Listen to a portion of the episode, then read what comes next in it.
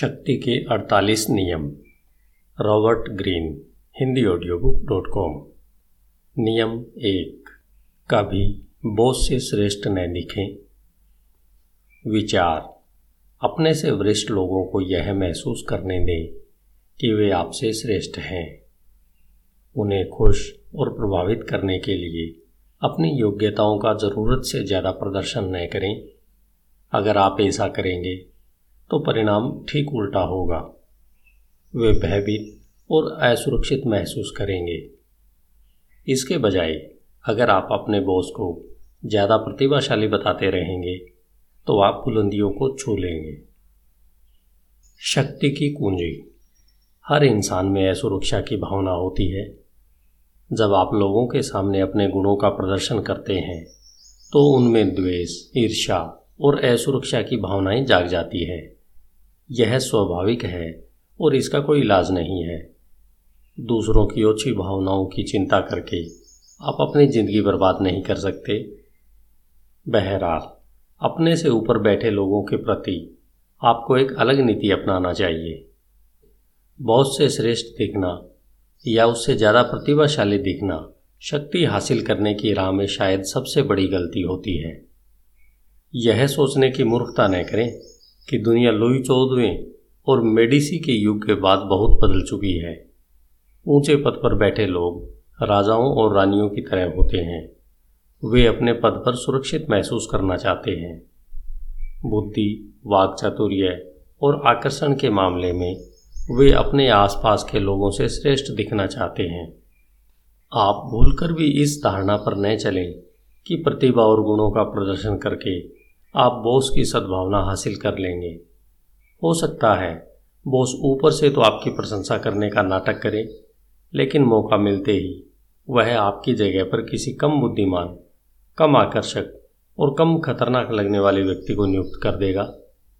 आपको यह जान लेना चाहिए कि इस नियम के दो पहलू हैं। पहली बात, हो सकता है कि आप कोशिश किए बिना ही अपने बॉस से श्रेष्ठ या ज़्यादा ददीप्यमान दिखते हों।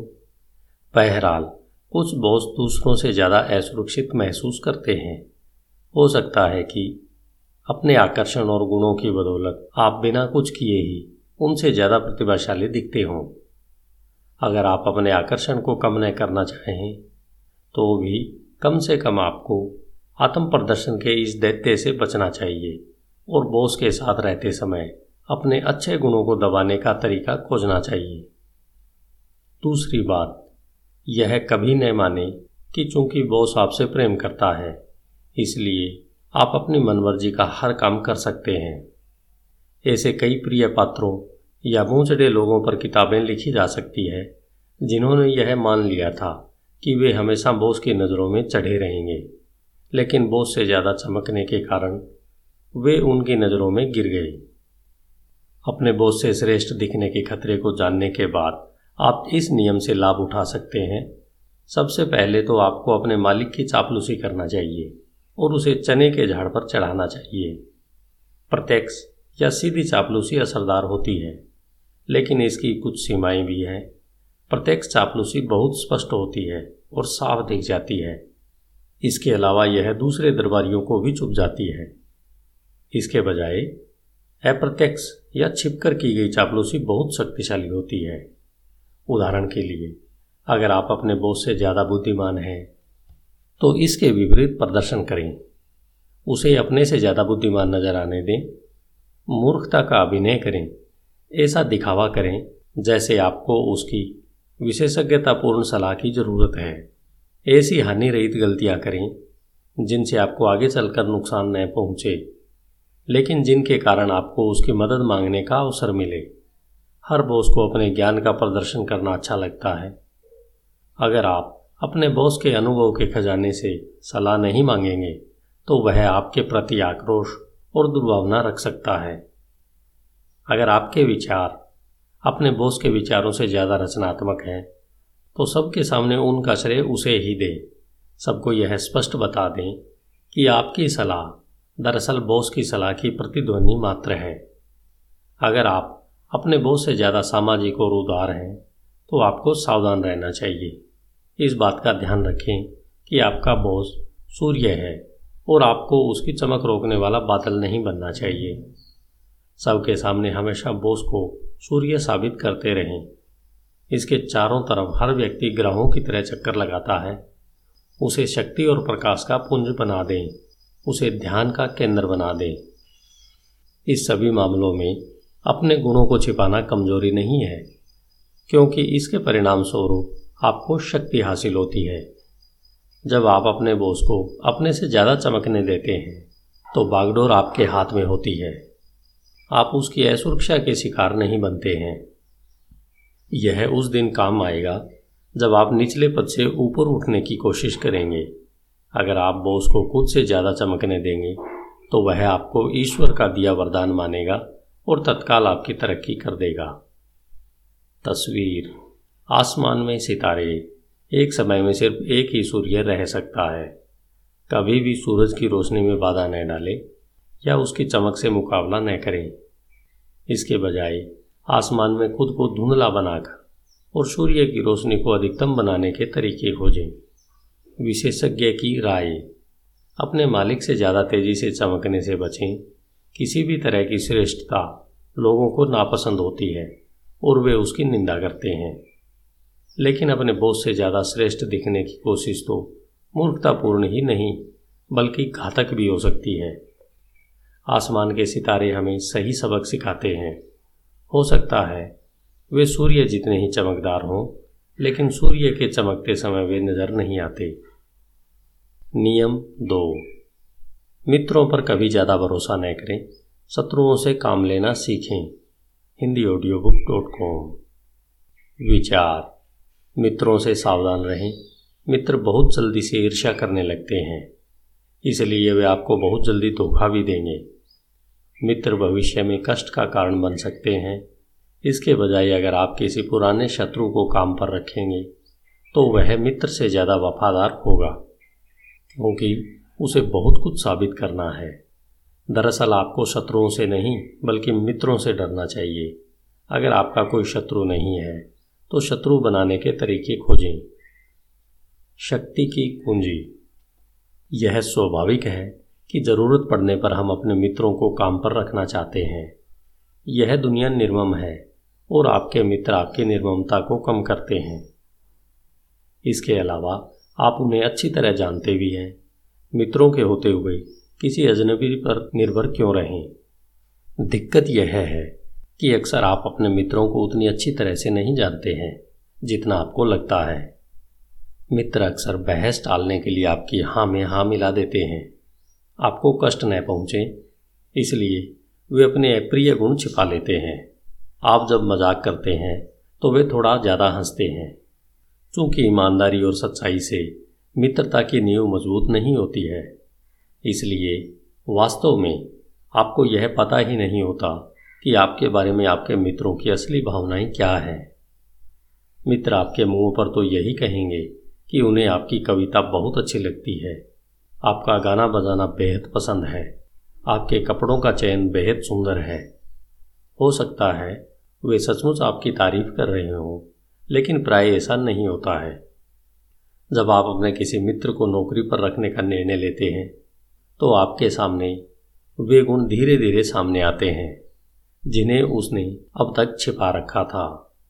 अजीब बात यह है कि आपकी उदारता के इस काम से संबंधों का संतुलन बिगड़ जाता है। सभी लोग यह महसूस करना चाहते हैं कि उन्हें यह अवसर अपने दम पर मिला है। इसलिए आपका एहसान उन्हें बोझ की तरह लगता है। वे जानते हैं कि उन्हें योग्यता के कारण नहीं, बल्कि मित्रता के कारण नौकरी मिली है। मित्रों को नौकरी देने में एक एहसान छिपा होता है, जिससे वे मन ही मन परेशान हो जाते हैं। मित्रों का प्रयोग करने या उन्हें नौकरी पर रखने में समस्या यह है कि इससे आपकी शक्ति निश्चित रूप से सीमित हो जाएगी। बहुत कम मामलों में ही ऐसा होता है कि मित्र किसी काम के लिए सबसे योग्य व्यक्ति हो और आपकी मदद करने में सबसे ज़्यादा सक्षम हो। अंतिम विश्लेषण में योग्यता और क्षमता मित्रतापूर्ण भावनाओं से ज़्यादा महत्वपूर्ण होती है। कामकाज की सभी स्थितियों में लोगों के बीच थोड़ी दूरी होना चाहिए। आप मित्र बनाने की नहीं, बल्कि कोई काम करने की कोशिश कर रहे हैं और मित्रता चाहे सच्ची हो या झूठी, इस तथ्य को ढक लेती है। शक्ति की कुंजी यह है कि आप में यह मूल्यांकन करने की क्षमता होनी चाहिए कि आपको सबसे ज़्यादा फ़ायदा कौन पहुँचा सकता है।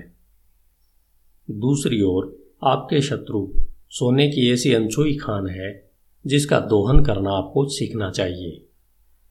नेपोलियन का विदेश मंत्री टेलीरेड 1807 में इस निष्कर्ष पर पहुँचा था कि नेपोलियन फ्रांस को बर्बादी के रास्ते पर ले जा रहा है, इसलिए उसके खिलाफ विद्रोह करना चाहिए। टेलीरेड सम्राट के खिलाफ षड्यंत्र करने के खतरों को अच्छी तरह जानता था। उसे एक साथी की ज़रूरत थी। उसने सोचा, इस तरह के अभियान में वह किसी मित्र पर भरोसा नहीं कर सकता। उसने खुफिया विभाग के प्रमुख फोके को चुना, जो उसका सबसे बड़ा शत्रु था और जिसने उसकी हत्या करवाने की भी कोशिश की थी। वह जानता था कि उन दोनों की पुरानी नफरत के कारण भावनात्मक समझौते का अवसर मिलेगा। वह जानता था कि फाके उसे कोई आशा नहीं रखेगा और यह साबित करने के लिए जी तोड़ मेहनत करेगा कि टेलीरेंड ने उसे चुनकर कोई गलती नहीं की है। जो व्यक्ति कुछ साबित करना चाहता है, वह आपके लिए ज़मीन आसमान एक कर देगा। अतः अंत में टेलीरेड यह जानता था कि फाके के साथ उसका संबंध आपसी स्वार्थ पर निर्धारित होगा। और मित्रता की व्यक्तिगत भावनाओं द्वारा दूषित नहीं होगा। उसका चुनाव सही साबित हुआ। हालाँकि वे नेपोलियन को सिंहासन से उतारने में सफल नहीं हुए। जब इतने शक्तिशाली और परस्पर विरोधी दो व्यक्तियों ने मिलकर सम्राट के खिलाफ मुहिम छेड़ी तो जनता ने भी उनमें उत्सुकता दिखाई और धीरे धीरे सम्राट के प्रति विरोध बढ़ने लगा।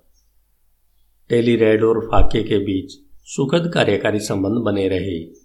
इसलिए जब भी मौका मिले, अपने दुश्मन के प्रति दुश्मनी को दफन कर दें और उसे अपनी सेवा में रखने की कोशिश करें। शत्रुओं की मौजूदगी से विचलित या दुखी न हो, आप मित्र के बजाय शत्रु के साथ बेहतर स्थिति में होते हैं। क्योंकि मित्रों के मामले में आपको यह मालूम ही नहीं होता है कि आपके छिपे हुए कौन से मित्र दरअसल आपके शत्रु हैं। शक्तिशाली व्यक्ति संघर्ष से लाभ उठाता है। और अपने शत्रुओं का इस्तेमाल करता है। ऐसा करके वह उस आत्मविश्वासी योद्धा की छवि बना लेता है, जिस पर अनिश्चितता के समय में विश्वास किया जा सकता है। अपने शत्रुओं से लाभ लेना। सम्राट हीरो को एक बार उनके एक शत्रु ने बताया कि उनके मुँह से बहुत बदबू आती है। सम्राट को यह बात बहुत बुरी लगी और महल में पहुँचते ही उन्होंने रानी को फटकारा। तुमने मुझे कभी इसके बारे में क्यों नहीं बताया? रानी चरित्रवान पतिव्रता और भोली थी। उसने कहा, स्वामी, मुझे लगा कि शायद सभी मर्दों के मुँह से इसी तरह की बदबू आती होगी। इस तरह से यह स्पष्ट हो जाता है। जो दो स्पष्ट दिखाई देते हैं, उनके बारे में हमारे शत्रु हमारे मित्रों या परिचितों से ज़्यादा जानते हैं। तस्वीर, कृतज्ञता का जबड़ा, आप जानते हैं कि अगर आप शेर के मुँह में उंगली डालेंगे तो इसका परिणाम क्या होगा? इसलिए आप ऐसा नहीं करते हैं। मित्रों के साथ आप इस तरह की सतर्कता नहीं रखते हैं। इसलिए अगर आप उन्हें नौकरी पर रखेंगे तो वे कृतज्ञता से आपको कच्चा चबा जाएँगे। विशेषज्ञ की राय, यह सीखें कि अपने लाभ के लिए शत्रुओं का इस्तेमाल कैसे किया जाता है। आपको धार की तरफ़ से तलवार नहीं पकड़नी चाहिए। वरना आपका हाथ कट जाएगा। इसके बजाय आपको मुठ की तरफ़ से तलवार को पकड़ना चाहिए, ताकि आप खुद की रक्षा कर सकें। बुद्धिमान व्यक्ति अपने शत्रुओं से भी लाभ लेता है, जबकि मूर्ख व्यक्ति अपने मित्रों से भी हानि उठाता है। धन्यवाद। Hindi audio book dot com आइए चलते हैं नियम तीन की ओर, जो है अपने इरादे छिपा कर रखें। आपका दिन शुभ हो।